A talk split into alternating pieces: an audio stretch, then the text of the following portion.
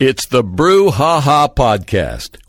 This is the Drive Brew Ha Ha with Herlinda Heras. Cheers. And our in-studio guest, Tom Hart, co-owner of Humboldt Cider, and Peter Lopez, founder of NorCal Beer Geeks and Santa Rosa's Juncture Tap Room. Joining us on the phone right now from Chicago is the author of Beer for Dummies and How to Judge Beer Like a Pro. His name is Marty Nachel. Marty, welcome to the Drive Brew Ha Ha. Thank you very much. I am glad to be here. Hey, Marty. How's it going? Well, very well, thank you. Yesterday was uh, International Beer Judge Day, so we thought it was a good timing to uh, have you do a call-in and tell us about your books and um, some of the education stuff that you're doing. And I celebrated. Did you? Of course. I celebrate International Beer Judge Day every day. Yes. Yes, she does. So, Marty, if you were to simplify how to judge beer like a pro, give us a few basic spot points on what somebody should do when they want to judge beer like a pro. Well, obviously, in order to be a good beer judge, you need practice. And, okay, I got that one down. Yeah. But, I mean, it takes a little bit more seriousness than that. Uh, you have to know beer styles, and you have to know... Uh, you have to be familiar with different off aromas and flavors. That's a big one. Um, that, like, I think that's one of the things I probably studied the most. Um, I can smell or taste, you know, anything that has its pros and cons. When something's, you know, really good, it's it's really great, and when it's really bad, it's like, oh my goodness, run. But getting the names for them, you know, when I was studying and, stu- and I did some study groups with that, when I, you know, because I'm, a, you know, as you know, I'm a beer judge as well. Um, mm-hmm. Those those scientific names and mirror captain and diacetyl and things as well, putting a name to what's that smell? Well, that comes in handy regardless of whether it's beer or not. Marty, you've been involved in the craft beer industry for over thirty years as a home brewer, homebrew supply shop owner, author, professional beer judge, brewery salesperson, corporate beer trainer, and beer educator. Where did your interest in beer first come from?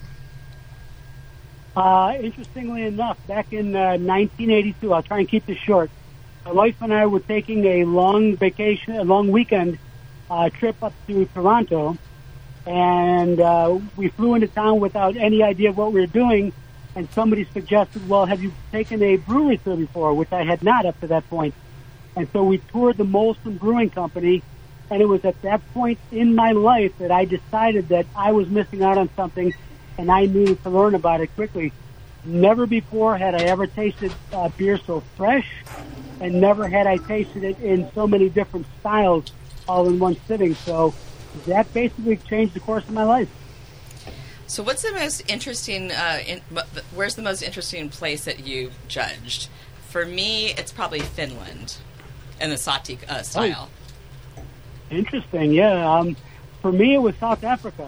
Um, yeah, the uh, while I was down there, I got to uh, try something uh, very indigenous. It's called umkumboti, and I'm not even sure I'm pronouncing that correctly.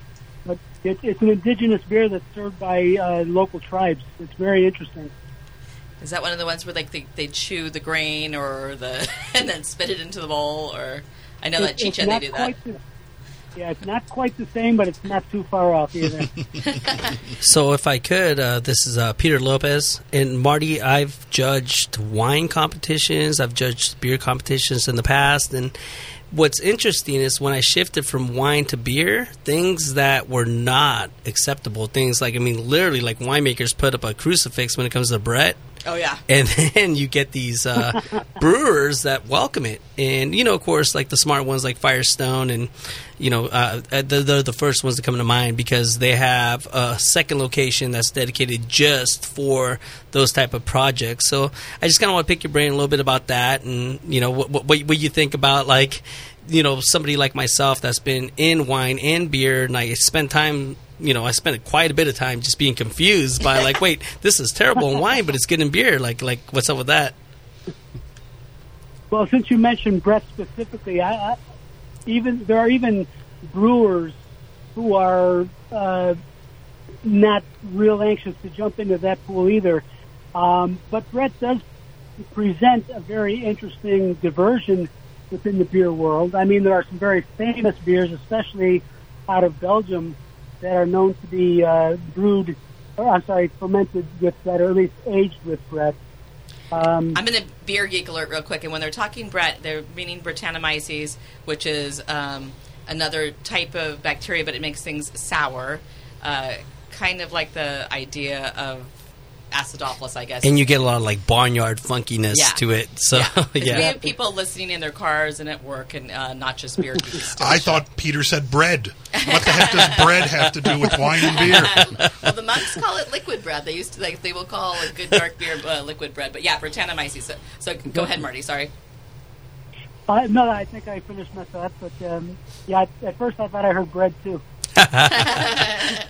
um, so when you, I mean that. The series, the Dummies series, like there's a there's a dating for dummies, there's a bread baking for dummies, there's a something for dummies for every book. How did you end up getting asked to do the Beer for Dummies? Because that's pretty cool. That's pretty prestigious. I well, first of all, I consider myself pretty lucky. I kind of fell into it. I was working with a book agent out of New York, and he had I, we did my first book, which was called Beer Across America, which nobody ever heard of, so don't even bother asking. Um, But uh, he he had just gotten done working with the authors of Wine for Dummies. So as soon as that book was in the hopper, he got back to me and said, okay, we need to follow up immediately with Beer for Dummies.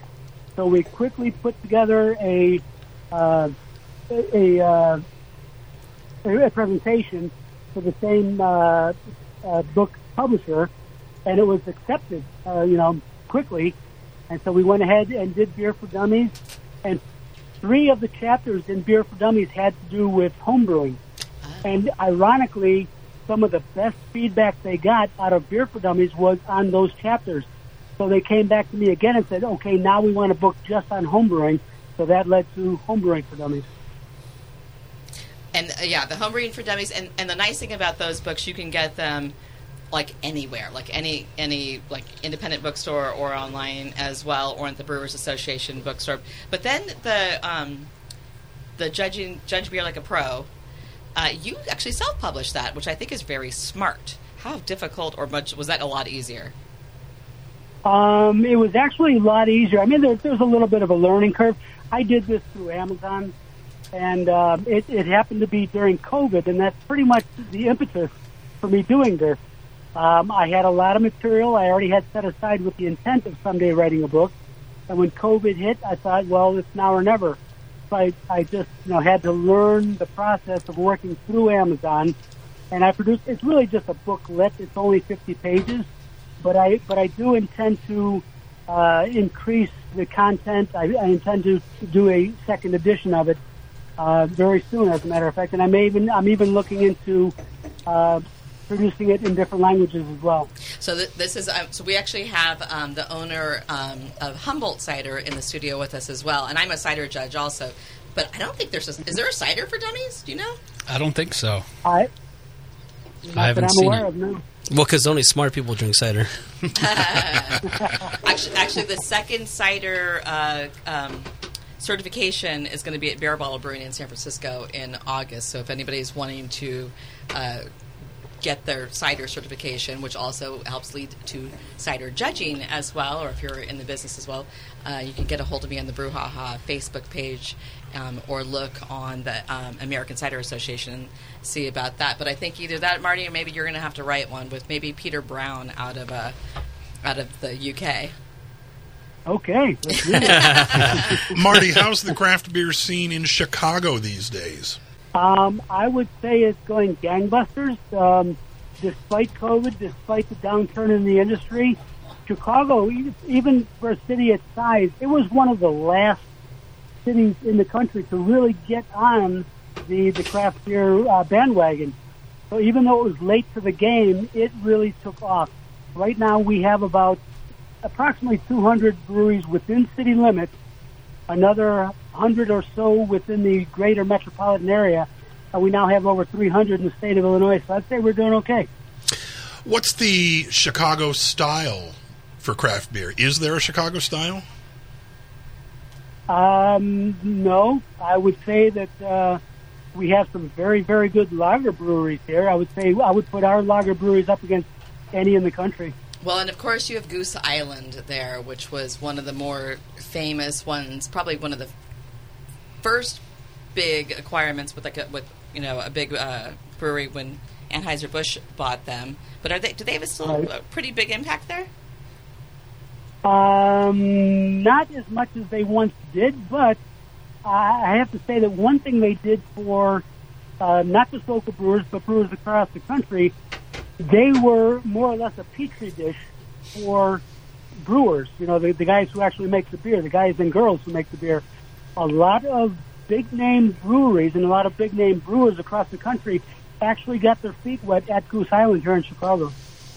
So I, I actually uh, got my feet wet there, too. Uh, did you? I, I grew up really? on the north side in Glenview, and uh, my fake I D was pretty bad before twenty-one, but but uh, Goose Island, uh, their their brew pub on Clark Street, was one of the few places that accepted it. So I was definitely uh, trying that when I grew up on the north side of the city. Decades ago. What were you going to say, Peter, too? Whoa, no. I'm sorry he threw me off because as the owner of a cider company now, like he, like that is our worst nightmare, right? Like exactly. Somebody coming in, an underage drinker. But I want to ask about Lagunitas because, you know, we're here in Northern California. Lagunitas opened up a location in Chicago. Oh, that's right. I really don't know what's going on there. Like, they just reopened the tap room a few weeks ago, say, too. They, yeah, they just okay, reopened. So yeah, no, I, I was hoping Marty could share with us about what the feeling is about, you know, Lagunitas that started here in Northern California and, and what it's, you know, what it's doing there now. Well, when it first opened up in Chicago, going back, I don't know, seven years, eight years ago, it was welcomed with open arms. It was huge. A lot of people were really looking forward to it. And it did have a huge impact when it got here. However, I'm, I'm sure you know that it's now Heineken-owned. So the, the uh, bloom is off the rose. People are not, uh, they, you know, it's it's kind of like people don't really care that much, generally speaking. That's Interesting. Interesting. Well, Marty, we appreciate you joining us on The Drive Brew Ha Ha. All the way from Chicago, it's Marty Nachel. If you want to learn more about Marty, what he does, and the books he's written, you can go to his website. It's nachel beer education dot com. Marty, again, thank you for joining us on The Drive Brew Ha Ha. Thanks, Marty. And thank you very much. I appreciate it. That's it for The Drive Brew Ha Ha. We thank you for listening. We encourage you to go to brew ha ha radio dot com, where you can listen to all of the previous episodes of The Drive Brew Ha Ha.